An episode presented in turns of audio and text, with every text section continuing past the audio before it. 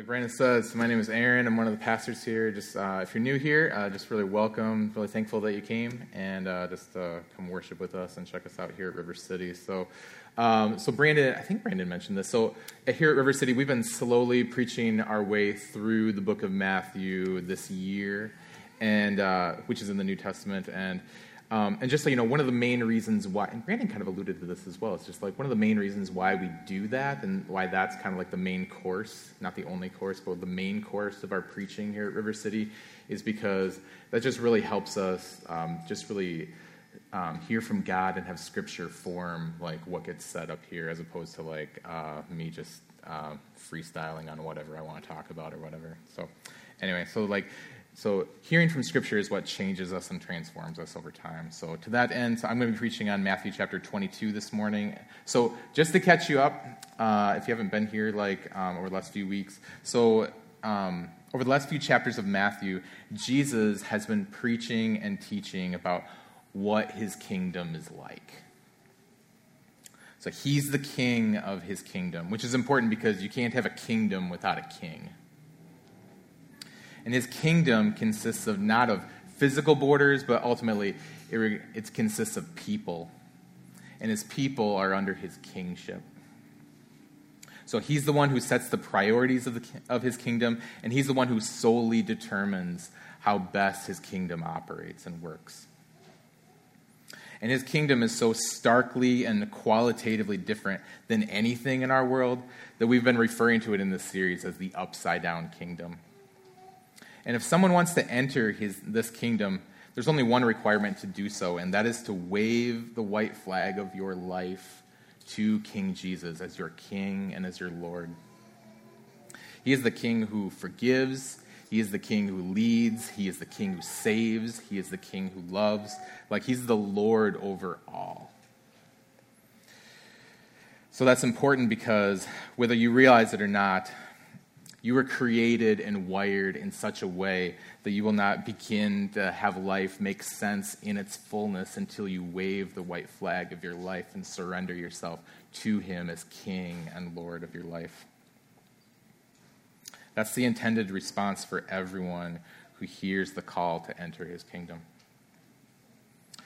However, that's a big however, we'll see in today's passage that not everyone responds like that.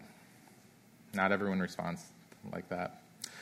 So rather, in, in today's passage, what we'll see is that the religious leaders of Jesus' day, they approach him not by surrendering to him as king and lord, but instead, like they proceed to trick him and trap him and test him.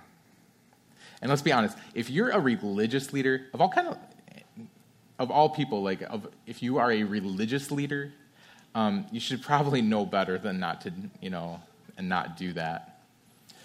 But the fact that they don't only further proves that Jesus' kingdom is not necessarily inhabited by people with degrees or advanced knowledge or special titles. But rather, the kingdom of Jesus is inhabited by people who have the requisite, requisite humility to surrender to him as King and Lord. But there's one gigantic irony with the religious leaders in this passage, which we'll see this morning, and that is we are more like them than unlike them. We are more like them than unlike them. So, along those lines, the following is from author Paul Tripp in his book New Morning Mercies. So, he writes the following Late on a Thursday night, you go into your teenager's room to ask him something. You can barely open the door because of the debris that is in the way. There are dirty clothes, spoiled food items, and pieces of technology in a tangled pile in his room. You can't believe it. You've had enough, so you explode at him. I never thought one of my kids would turn out to be such a slob. Don't you have an ounce of self respect? I should take every piece of your junk and lock it away and leave, it in this em- leave you in this empty room until you grow up. Because in my day, I would have never treated my stuff like this. Now, unpack this statement with me. As you're exploding at him, your teenager isn't saying to himself, My, this is helpful. This is a truly wise person who is saying very helpful things to me for the sake of my growth and maturity. I am so thankful for their loving guidance in my life. He's not saying this to himself for obvious reasons. But let's get to the heart of the matter. It is your self righteousness that permits you to be angry and unkind to your child.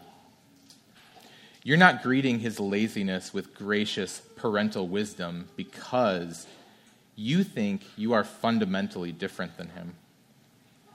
You don't think you are like him. Grace characterizes your interactions with people when you come to the humble realization of how deep your need for grace was and continues to be. When you enter your teenager's room with the recognition that you are more like him than unlike him, then there is compassion in the way that you handle his sin and foolishness. One of the keys to being a follower of Jesus is to admit that there are few struggles in others that don't also exist in some way in your life as well. So, and for the purpose of this sermon here this morning, um, the main thing to notice in what Paul Tripp is saying in, in that little excerpt right there is that when we look at the sin and foolishness of others, we should recognize in one way or another that we are more like them than unlike them. That's because there are a few struggles in others that don't also exist in some way in us. And that's true when it comes to our interactions with our know it all teenagers, with our strong willed three year olds, with our supervisor who's in the middle of stifling our career, or with our spouse who can just ne- we can never totally get on the same page with because they just don't get it we are more like them than unlike them. And that's even true when it comes to sermons this morning when we read about bad guy religious leaders. Because it's really tempting to look at them and think, wow, I am so unlike them. But scratch the surface on your own heart, and you'll see that even when it comes to the bad guy religious leaders that we see in this passage, we are more like them than unlike them. And that makes sense because, in the grand scheme of things, the world isn't divided into good guys and bad guys. Because, from a gospel perspective, the way the world is divided is that we're all the bad guys and Jesus is the good guy. Like, that's how the world's divided. So, we'll see in this passage here in Matthew 22 that the religious leaders refuse to call Jesus Lord, and they do that by tricking him and trapping him and testing him. And we're more like them than unlike them because whether we realize it or not, we have tendencies to trick him and trap him and test him. So this morning, I'm going to read uh, this passage in Matthew 22. So I'm going to explain a little bit of, of it as we go along, and then I'm going to explain some of the ways that we're like the religious leaders. And then I'm going to show us how the gospel sets us free from all of that. So let's pray. So God, um, we just pray that like your truth from the scriptures will just really like um, your truth will really emanate um, from the scriptures with that. I pray that you just really help us to see like how the gospel frees us from everything that we see in um, that you present to us in scripture, and like your spirit is the one who does that, God. So, so I can't do it with my rhetorical devices and just like um, clever sermon techniques or whatever, but you're the one who does all that, God. So just really trust you and we love you. Amen. All right, so let's read this morning's passages for, passage from Matthew 22, verses 15 through 46. will be up on the screen as well. So, up to this point, Jesus has been talking about his kingdom and calling people to surrender to him as King and Lord. And then the religious leaders uh, start interacting with him. Verse 15. Then the Pharisees went out and laid plans to trap him in his words. Now, the Pharisees were a really conservative, religious group of leaders who were just really legalistic and overly strict. And they had plans to trap Jesus in his words, which might sound a little crazy because it is Because imagine if you were like in first century Israel and you had heard about like this guy who had been like for the last three years has been doing miracles throughout the countryside and even once in a while raising somebody from the dead. And then he, that guy calls himself God, and then you see him and you're like, I'm going to trap that guy of all people in his words. Verse 16. They sent their disciples to him along with the Herodians and the Herodians are no big deal in this passage. Like that was just like a kind of a first century political activism commu- committee, and they were just involved in this squabble because they really thought Jesus was going to get involved in this first century political scene, which he totally isn't, because that's the kingdom of politics isn't the kingdom that Jesus is most interested, not by a mile. Teacher, they said, we know that you are a man of integrity and that you teach the way of God in accordance with the truth. You aren't swayed by others because you pay no attention to who they are. So they're saying all these really nice things to Jesus, but they don't actually mean it. They're just speaking a bunch of flattering words to him so that they can curry favor with him, so that they can eventually aim, to, aim a question at the, him that's really aimed at destroying him. They're just being really insincere. Verse 17. Tell us then, what is your opinion? Is it right to pay, pay the imperial tax to Caesar or not? So, long story short, the imperial tax was a tax where you basically had to give money to the Roman government just for having a pulse. It wasn't like paying a tax and it's like, oh, I got a road out of this. Was just, no, it was just like paying tax just for the sake of like, well, we can get it from you. So this was re- the Jewish people felt really exploited, and it was by this, and it was just really, really unpopular. So this question that they're asking is obviously a trap because if Jesus answers it with a clear yes or no, then he's going to be hot in hot water either with the crowd or with the government. So if he says yes, you should pay the imperial tax the crowd is probably going to turn on him because the Jewish people really didn't like being occupied and exploited by the Roman government. But if he says, no, you shouldn't pay the tax, then the Roman government would probably label him as an insurrectionist and then they're going to murder him. So this is really set up as kind of a lose lose situation for Jesus. So how does he get out of this trap? Verse 18. But Jesus, knowing their evil intent, said, You hypocrites, why are you trying to trap me? Show me the coin used for paying the tax. They brought him a denarius, which is basically a silver coin, and that was the amount of money that you would get if you had a blue collar job and just like that was the money, the money that you made for a, a day's work. They brought him a denarius, and he asked them, Whose image is this? And whose inscription? Caesar's, they replied. Then he said to them, so give back to Caesar what is Caesar's, and to God what is God's. When they heard this, they were amazed. So they left him and went away. So they were trying to trap him, but he wouldn't let them. Jesus was saying that you have obligations to Caesar as part of living here, and you've also got obligations to God if you want to be a part of my kingdom. So Jesus wouldn't allow himself to be ver- verbally cornered or trapped. Instead, what he wanted from them is for them to surrender to him as King and Lord. Verse 23.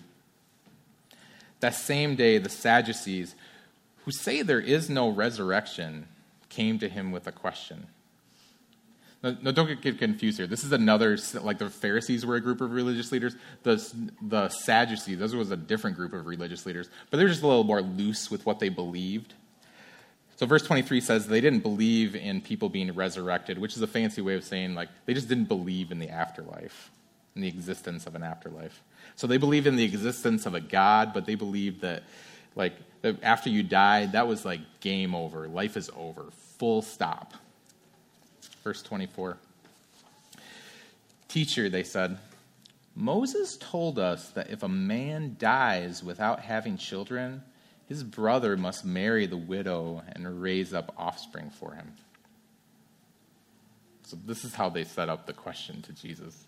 So, Moses wrote the first five books of the Old Testament, and this is just one of the things that he wrote in those five books right there. So, and this might, what he's saying, what, uh, and this might sound really strange to our modern ears, but when Moses wrote this to the Israelite people in 600 BC, I mean, that was a pretty, I didn't personally live there, but this was a pretty dog eat dog kind of like, man, just really rough period of human history where, like, if your husband died, it's not like the wife was able to apply for Social Security and then, like, take classes at NICC to get her nursing degree on the side so that she can get, you know, make a living for herself. No, that just wasn't the societal infrastructure back then. Like, back then, if your husband died, you were likely going to be destitute and living on the streets. So, as strange as it might sound to our modern sensibilities, marrying your widow's, marrying your brother's widow was a loving way to, of damming up injustices against women and children so that they could be cared for and loved and f- so they could flourish in society. Like, so all that being said, this is kind of a weird setup for their question in which they're trapping Jesus because the conversation really takes a turn after this in verse 25. Now, there were seven brothers among us. The first one married and died, and since he had no children, he left his wife to his brother. And the same thing happened to the second and the third brother, right down to the seventh. Finally, the woman died. Now then, at the resurrection, whose wife will she be of the seven, since all of them were married to her? Like, that's their question. Like they lob over this ridiculous riddle to him, and this ridiculous riddle isn't even a real question. Like some people ask a question, it's not a real question. They're just trying to use the Bible to trick him and trap him because they don't even believe the, in the resurrection. But in verse 28, they say, well, well, then the resurrection, whose wife will she be? They're just asking this because they're trying to get him to say, they're trying to trick him into saying, you're right. This is this like afterlife stuff. This is completely ridiculous. You guys are totally right. And then the crowd would just be find this really like, man, Jesus doesn't know what he's really talking about. And then he would like lose his popularity. That was their goal. But Jesus wouldn't allow himself to be trapped. Verse 29. Jesus replied, You are in error because you do not know the scriptures or the power of God. At the resurrection, people will neither marry nor be given in marriage. They will be like the angels in heaven. Now, Jesus doesn't say that people in the afterlife will be angels. He says they'll be like the angels, in the sense that angels don't have spouses and there's not little angel families and everything like that. And that's because, from a gospel perspective, the purpose of our momentary marriage in this lifetime is for your marriage to, to tell a story about who God is. Like, if you want to know more about that, like Brandon preached a great sermon on that on Matthew uh, chapter 19. So if you want to look in our sermon archives online, that'd be great. But and after our momentary marriage here in life has ended when we pass away, then we'll live in complete relational fullness with God Himself where the relational economy with others is completely redemptive and good, which is really hard like for me to wrap my mind around, but I don't let what I don't know screw up what I do know is because like the thing that makes the afterlife and heaven good is because Jesus is there. Verse 31. But about, but about the resurrection of the dead, have you not read what God said to you? I am the God of Abraham, the God of Isaac, and the God of Jacob. He is not the God of the dead, but of the living. When the crowds heard this, they were astonished at his teaching. So Jesus here quotes uh, Exodus 3, which was also written by Moses. And what he's saying is that all those old school religious uh, forefathers of Israel, Abraham and Isaac and Jacob, they're with God right now because Exodus 3 doesn't say, like, I was the God of Abraham and all those guys. It's like, no, no, like, I am the God of Abraham. Those aren't a bunch of dead guys. They're resurrected and they ain't dead, they're alive. Jesus isn't going to be tricked or trapped. What he's interested ultimately is people surrendering to him as king and Lord. Verse 34. Hearing that Jesus had silenced the Sadducees, the Pharisees got together. Apparently, this is round two.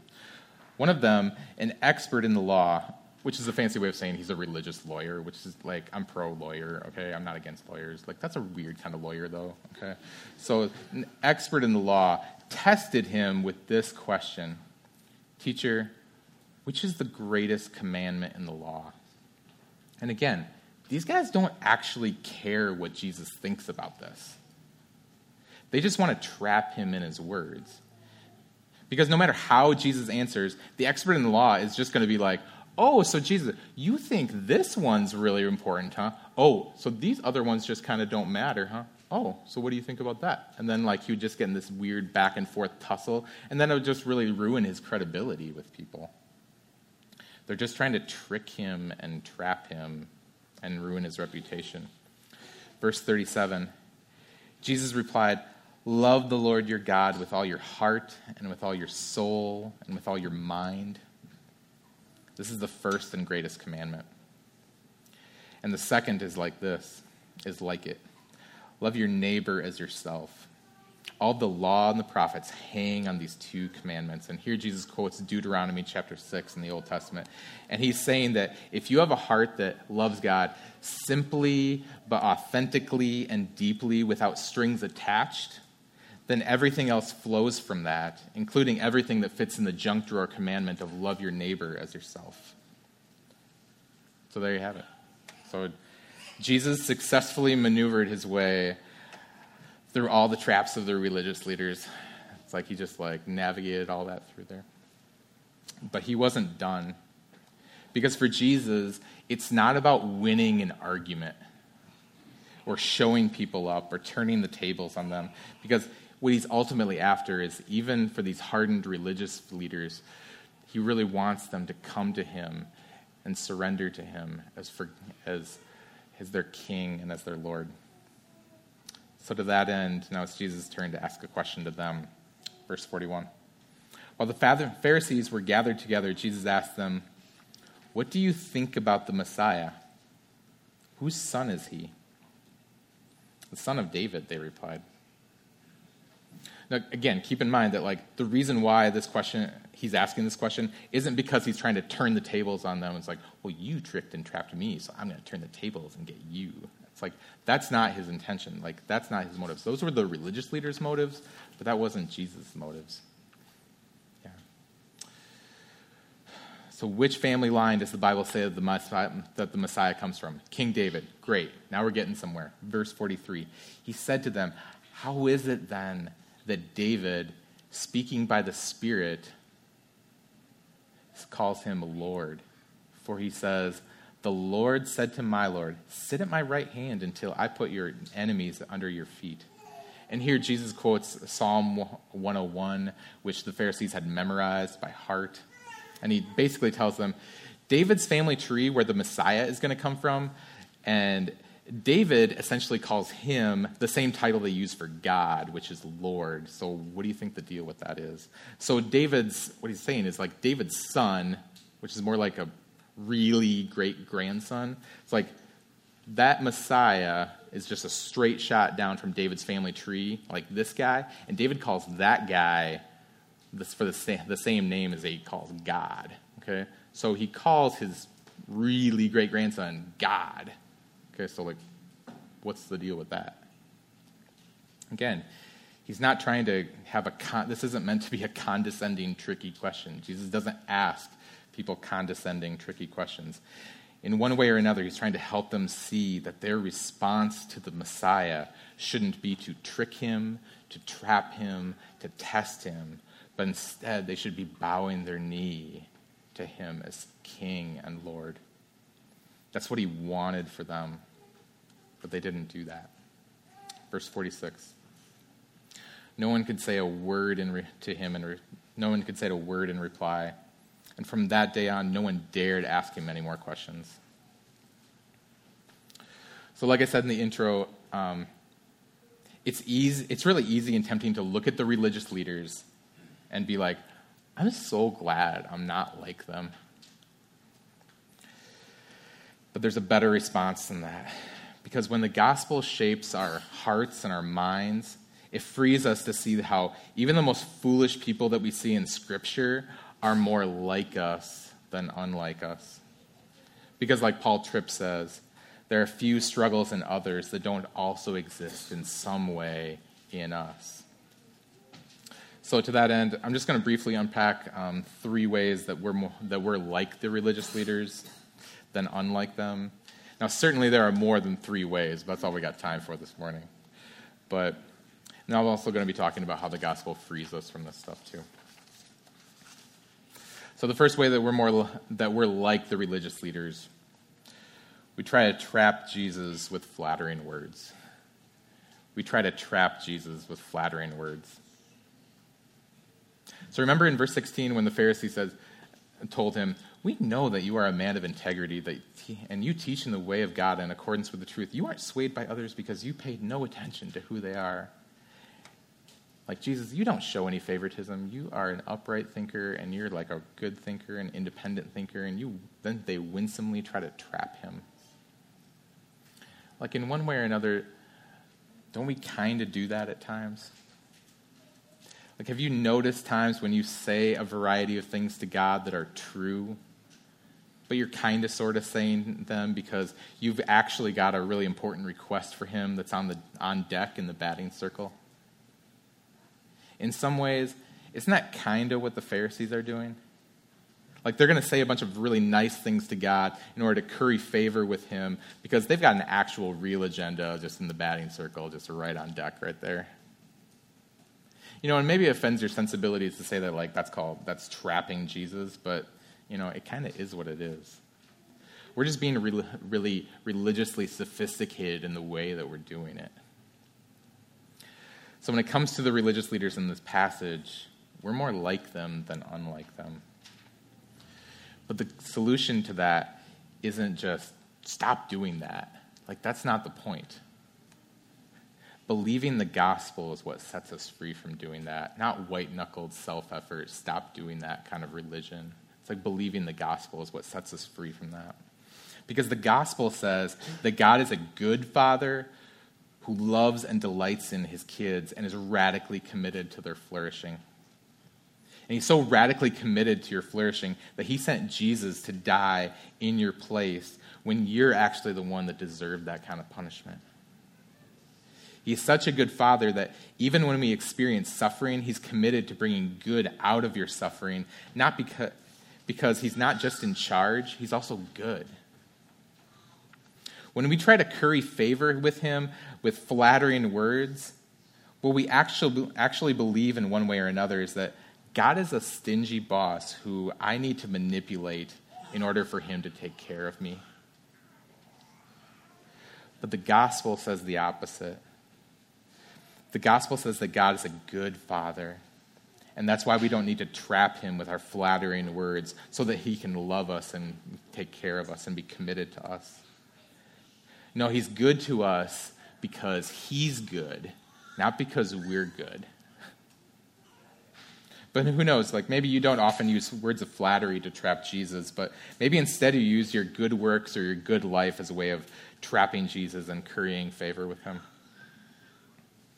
Because the lie in that says, I can live a good enough life to impress God so that he'll have to give me a certain kind of life or circumstances. So, in one, uh, one, in one way or another, I can trap him and just really force his hand. But the gospel, the good news is that the gospel says something way better than that. The gospel says that the only reason why God is impressed with you is because he's impressed with Jesus. That's because Jesus lived the perfect life that you were supposed to live. Like he perfectly obeyed, he perfectly loved, he perfectly followed God in all the ways that we were supposed to but didn't. And the good news is that when you bow your knee to Jesus and put your faith in him, then the perfect life of Jesus is transferred and credited to you as a gift. So the fancy theological way to put that is that like he gave you his righteousness. So that now, through faith in Jesus, when God looks at you, he sees the perfect life and track record of his son. Like, that's why God is impressed by you. It's because he's impressed by Jesus. So Jesus didn't just forgive you. Like, he did forgive you, okay? That's a big deal. Can we agree with that? That's a big deal. God forgave you, but he didn't just forgive you, he gave you his righteousness. And that's good news. And believing that frees us from the treadmill of trying to impress God with our good works and our good life. Have you believed the gospel in that kind of way? Another way that we're like the religious leaders is that we often prefer to call him teacher, not Lord. We often prefer to call him teacher, not Lord. So I don't think I pointed this out when I was explaining the passage. Probably should have, but um, did you notice how the religious leaders just consistently call him teacher? Like, teacher, teacher, teacher, teacher. You know?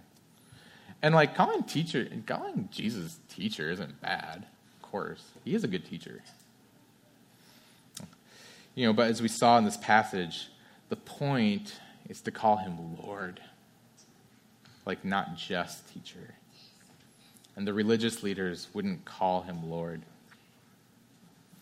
But we often do the same thing as the religious leaders because, again, we're more like them than unlike them. So I found um, over the years that preferring to call Jesus teacher instead of Lord often takes the form of treating God as the means to a goal instead of be Him being the goal. It often takes the form of of treating God as the means to a goal instead of being the goal himself, being the goal. So, what do I mean by that? So, for example, if someone says, I really want to know God, what God wants me to do with my life, and I just really want to find out what God's will is for my life. What's God's will? Okay. I mean, the optics of that are fine. There's nothing wrong with that, you know?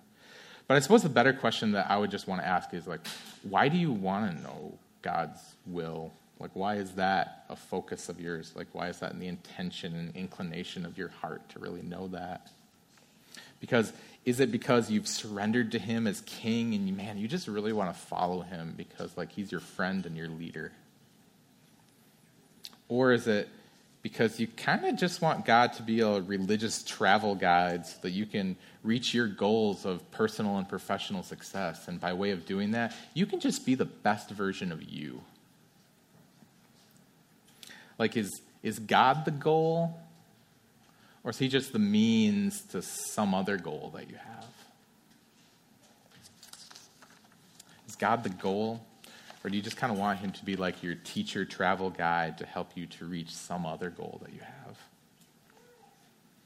So, another example is when someone says, um, Man, I just really want God to help me be a better parent or have a better marriage. And, man, and again, the optics of those things are, are totally fine. Um, like, I'm pro marriage, I'm married, you know. It's like I'm running a marriage seminar on October 12th if you want to come. But, um, like, you know, I'm pro parenting. I have three kids. Like, I'm not against that, you know. It's like, I think the gospel speaks into, like, marriage and parenting and just, like, it helps, you know, it shapes us with that. But again, like, is God the goal? Or is he just the means to some other goal that you have of being a better parent or a better spouse or having a better marriage? You know, like, what if your kids experience suffering or if your spouse leaves you? I mean, would you still want to follow Jesus? Would he be your Lord and would he be your king? Like, is he the goal? Or is he just the means to some other goal that you have? You know, I've told a version of this story before, but um, you know, when we were uh, when we were planning to um, move to Dubuque and plant this church right here, um, so back in 2015, uh, we had some sit down assessments and interviews with uh, people from our denomination because they just wanted to find out, make sure that we weren't wing nuts who wanted to plant a church. We totally fooled them, by the way.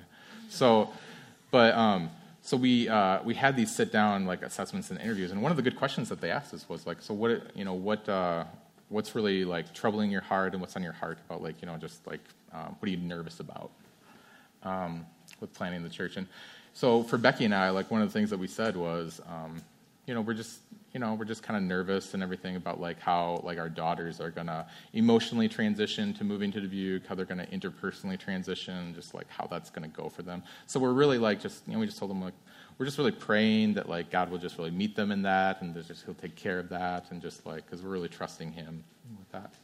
So my friend Nate, he was on the interview assessment team, you know, and he's he's a friend of mine, so he's not trying to nail me to the wall or anything. So he's just at, he asks the good question, like, so what if they don't transition well? Again, he's not being a jerk. Like he's asking a good question. He's like, what if they don't transition well?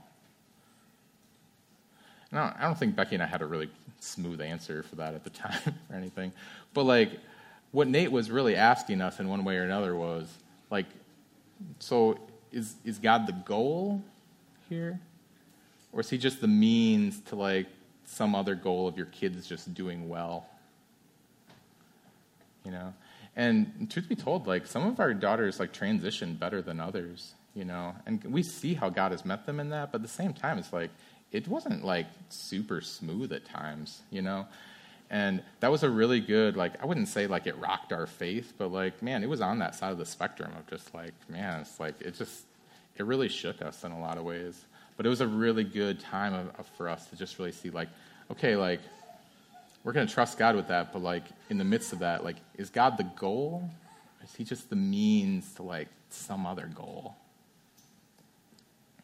And the point is is that jesus is not just a great and wise teacher He's first and foremost Lord, and He's worthy and trustworthy to, to fully surrender ourselves to as King and as Lord. So when we take communion here at River City, that's a symbolic way of responding to Him. It's like respond, when we take communion, that's our way of responding to Him and proclaiming that He is the goal of our life. He's not just the means to some other goal that we have. He's not just your teacher, He's your Lord. So when you take communion, that's a symbolic way of you of responding to him by saying like i believe the gospel and jesus isn't just my teacher to, who shows me how to live. He's the, my lord who i surrender myself to.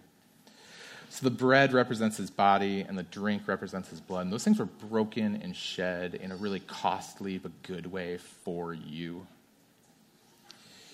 so I just really encourage you, like, pray on your own, like, as you're sitting there, like, right there, like, just pray on your own before you take communion. Just talk to Him authentically and don't make communion like, uh, man, a religious exercise of going through the motions. Like, respond to Him.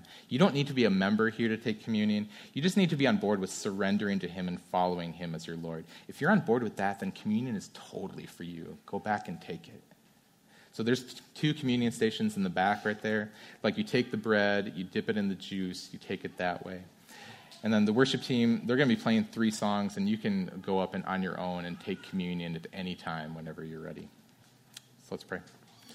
So God, we're really thankful that, um, yeah, you, um, yeah, you're not just teacher, you're Lord.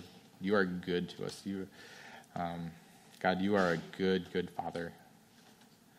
You're like you're radically committed to us. And that's because like because you are good, not because we're good. Yeah. Yeah, and we pray that like just um, here in the culture of River City, for those of us that are here, um, yeah, that you'll just really empower us to just really, um, man, to just really call you Lord, just like because you are good and you're worth pursuing, and man, like we really need you for that. Like we need to be empowered for that yeah, so thanks for you, and we trust you, and we love you. Amen.